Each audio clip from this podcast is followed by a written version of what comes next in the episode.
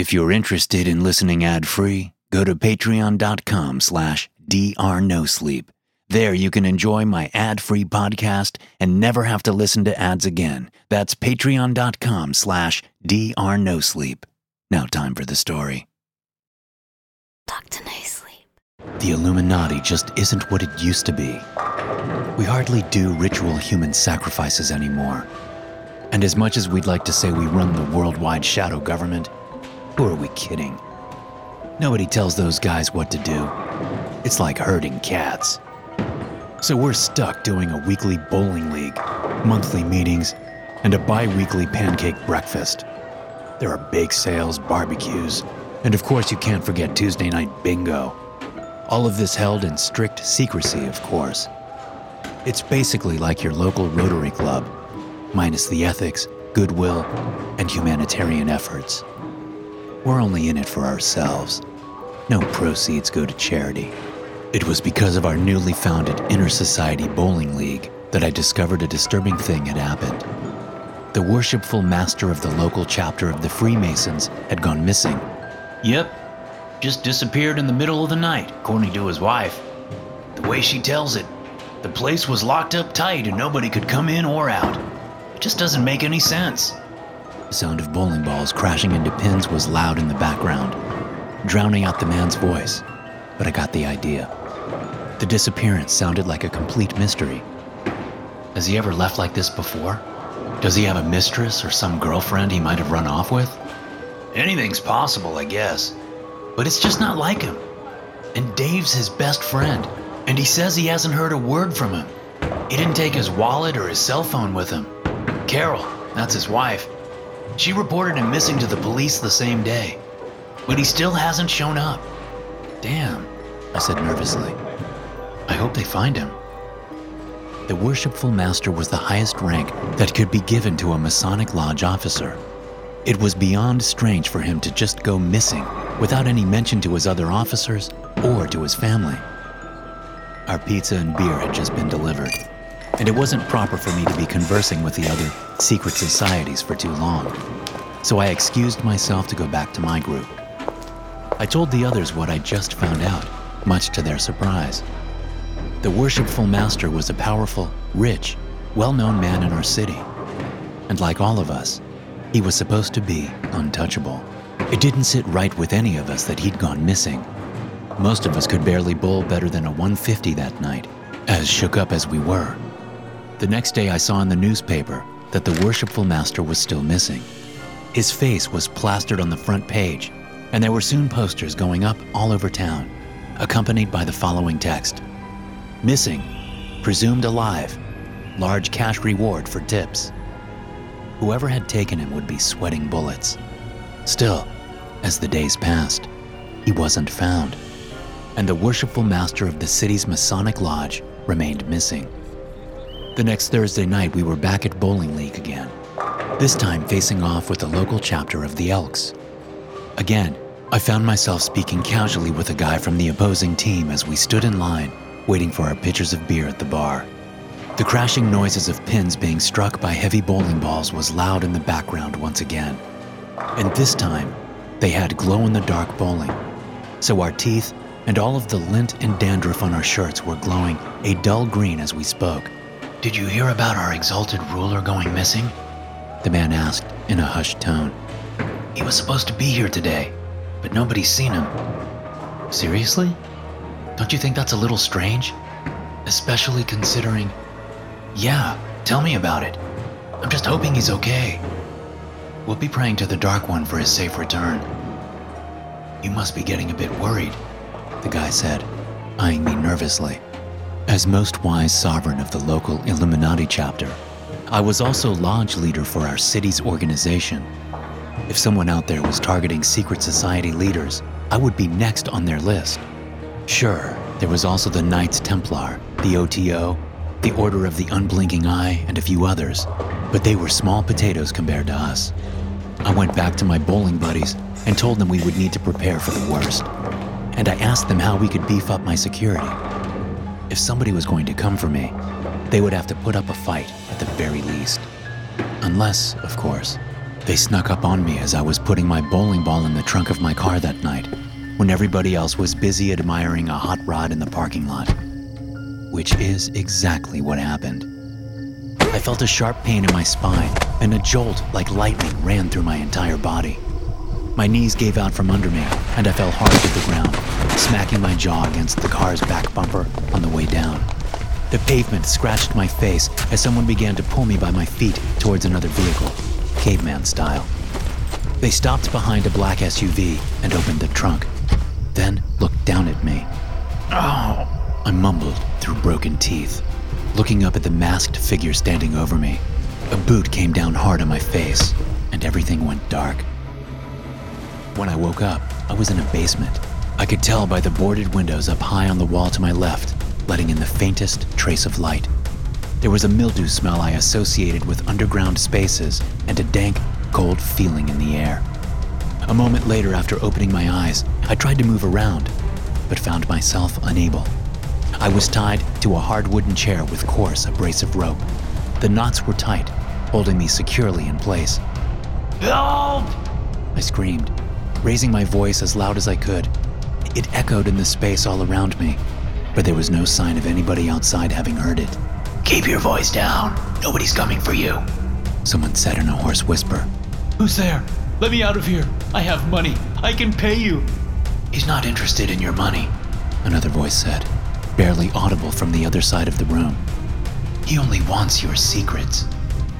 I was about to ask them more when the door to the room was unlocked and opened, a harsh white light spilling in. The three of us blinked our eyes, and as I got a glimpse of the men around me, I realized they were the missing leaders from the Elks and the Masons. Of course! A gargantuan man was in the doorway, blocking the light with his huge body. He stood at least seven feet tall, with broad shoulders and a gut that overhung his belt. He reminded me of Ed Kemper, a similarly giant man who was known for his career as a serial killer. A man capable of doing tremendous evil without a second thought, and with the physical attributes to match his enormous, twisted ego. Good, you're awake.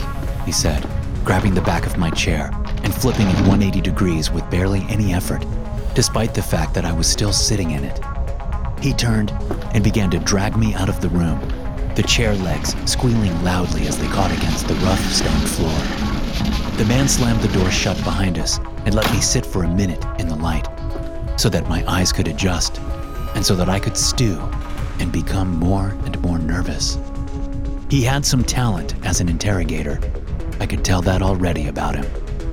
Once a sufficient amount of time had passed, he lit a cigarette and began to ask his questions. Where is the safe and what is the combination?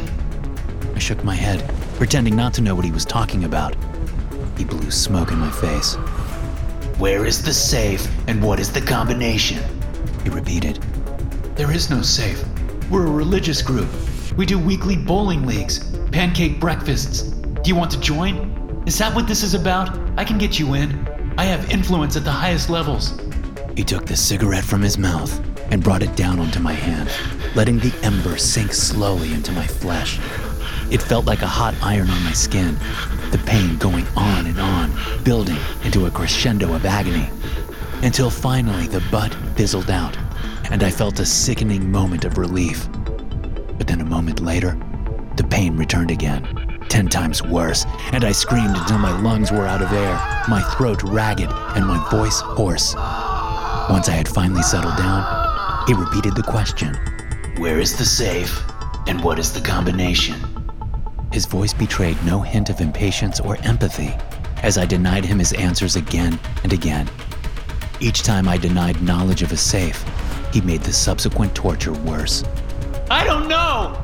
I screamed, and he casually removed my index finger with a cigar cover, then repeated his questions. We don't have a safe. I'm telling you. He gouged out my eye with a knife, digging the point in deeper and deeper until he gained purchase, then popped it out of its socket like a stubborn drain plug. Then he cut the eyeball from its connective tissues and tendons, licking the knife clean with his tongue afterwards. Finally, he broke from his routine, after hours of interrogation, once I was missing several toes, an ear, and chunks of flesh from all over my body. You think I don't know about how your secret societies run the planet? Controlling everything behind the scenes? You think I don't know about the one world shadow government? The CEOs and megacorporations all working together to bring your hideous plans to fruition? I opened my mouth to speak when he held the knife up to my face, running the blade down my cheek as my heart pounded faster. One more lie, and I cut your tongue out. Then you write your bullshit answers on a piece of paper with what fingers you have left. By the way, are you a righty or a lefty? Just so I know which hand to leave partially intact. This pushed me over the edge. I had sworn a blood oath to protect our secrets, sure, but I was also bleeding really badly, and that blood pact wouldn't mean shit if I ran out of the stuff. At least, that's what my dizzy, confused mind told me. I guessed he had also injected me with some sort of truth serum while I was sleeping, since I began speaking secret truths as if they were no big deal. I'm right handed, I said first. And if you must know, the safe is in my office, hidden beneath the floorboards. The combination is 1234. There's nothing in there except old Playboys and some half empty liquor bottles, though. Oh, and our ancient sacred doctrine. He wrote this down, asking another question quickly before whatever drug he'd fed me wore off. Your society demands belief in a higher power. Which higher power do you really believe in? We worship the Dark One, I began. Same as all the other secret societies. We pretend to be all Christian and shit. But really, we worship Satan. He began to write this down, then shook his head and threw away the notepad. I knew it. He looked disappointed for some reason. Okay, what about the shadow government? There is a shadow government, right? A one world organization working behind the scenes? Sure, but they're incompetent, just like the regular government. Twice as ineffectual as well, since they can blame any failure on their need to remain anonymous. He sighed, looking more and more disappointed with each truthful answer I gave him. What about all the CEOs and world leaders? Aren't they all part of the organization? You must exert some sort of influence. In theory, I answered. But in reality, those bastards are as greedy as they come. They're looking out for themselves, not the organization.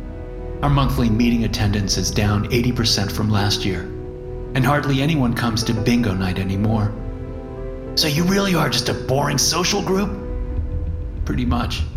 We're always looking for talented new members for special assignments, though. And there are benefits to joining the organization. There are many perks, which you would find out about if you untied me. He thought about this for a few minutes. Okay, I can tell you're not lying. Just don't tell anybody on the conspiracy message boards about this. I really need that community, man. I can't tell them about any of this. It would break their hearts. Deal, I said, as enthusiastically as I could under the circumstances. My gaze traveled down to the eyeball on the table. Oh, yeah, he said, seeing me look at it. Sorry about that. I'm not sure the doctors can do anything about that. Maybe you could throw it in a bag of ice, just in case? Sure, no problem. After untying me, we went into the other room where the chapter leaders of the Masons and the Elks were sitting, still tied up. I'm not really sure what to do with these guys, the man said. They weren't as cooperative as you, even after the truth serum. Maybe I just didn't use enough. I was only half listening, already looking for the exit. Oh, you can kill those guys if you want, I said over their screaming objections. It would actually really help us out. They're both fantastic bowlers.